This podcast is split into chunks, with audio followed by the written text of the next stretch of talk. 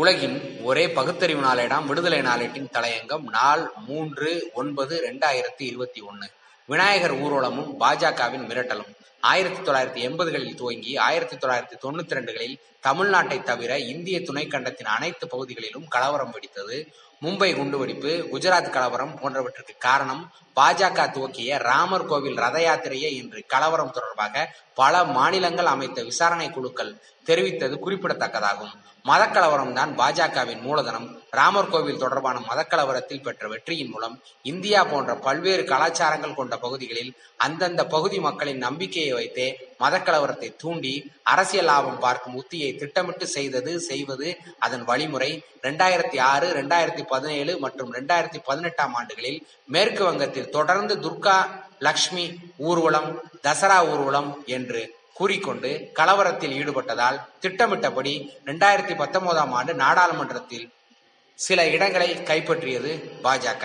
இவர்களின் தந்திரத்தை தாமதமாக புரிந்து கொண்ட மேற்கு வங்க முதல்வர் மமதா மத ஊர்வலங்களுக்கு தடை போட்டார். இருப்பினும் இரண்டாயிரத்தி பத்தொன்பதாம் ஆண்டு தசரா ரத யாத்திரை நடத்தியே தீர்வோம் என்று கூறி மாநிலம் முழுவதும் கலவரத்தை ஏற்படுத்த முயன்றனர். மேலும் மக்களிடையே மம்தா இந்துக்களுக்கு எதிரி என்ற ஒரு பிரச்சாரத்தை பரப்பினர். இதனையே இரண்டாயிரத்தி இருபத்தி ஒன்னாம் ஆண்டு மாநில சட்டப்பேரவை தேர்தல் பரப்புரையாகவும் மாற்றினர்.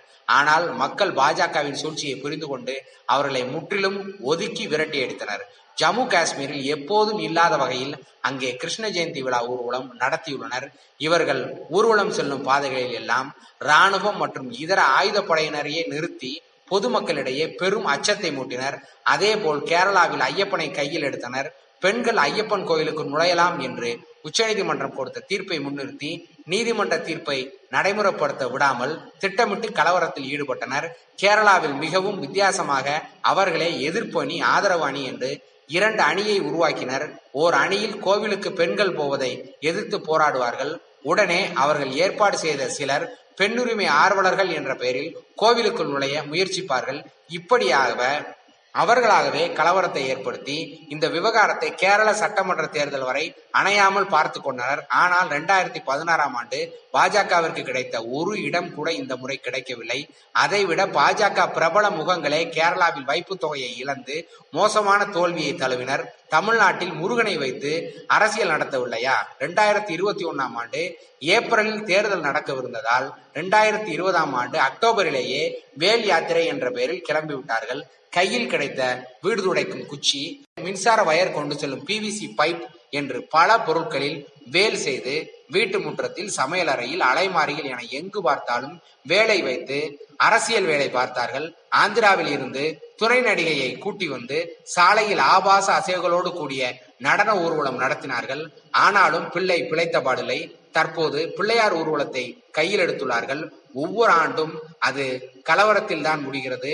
இஸ்லாமியர்கள் அதிகம் வசிக்கும் பகுதிகளில் சென்று தடையை மீறி கலாட்டா செய்தனர். ஒன்றிய அரசின் சுகாதாரத்துறையே கரோனா மூன்றாம் அலை எச்சரிக்கை விடுத்து முக்கியமாக பிள்ளையார் சதுர்த்தி துர்கா பூஜை போன்ற ஊர்வலங்களை நடத்த அனுமதிக்க வேண்டாம் என்று கூறிய நிலையில் மாநில பாஜக தலைவர் அண்ணாமலை விநாயகர் சதுர்த்தி நிகழ்ச்சியை ஏற்பாடு செய்வர்களிடமே விட்டுவிடுங்கள்.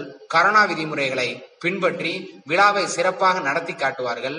விழாவை நடத்தவே கூடாது என்று சொல்வதை பாஜக ஏற்றுக்கொள்ளாது.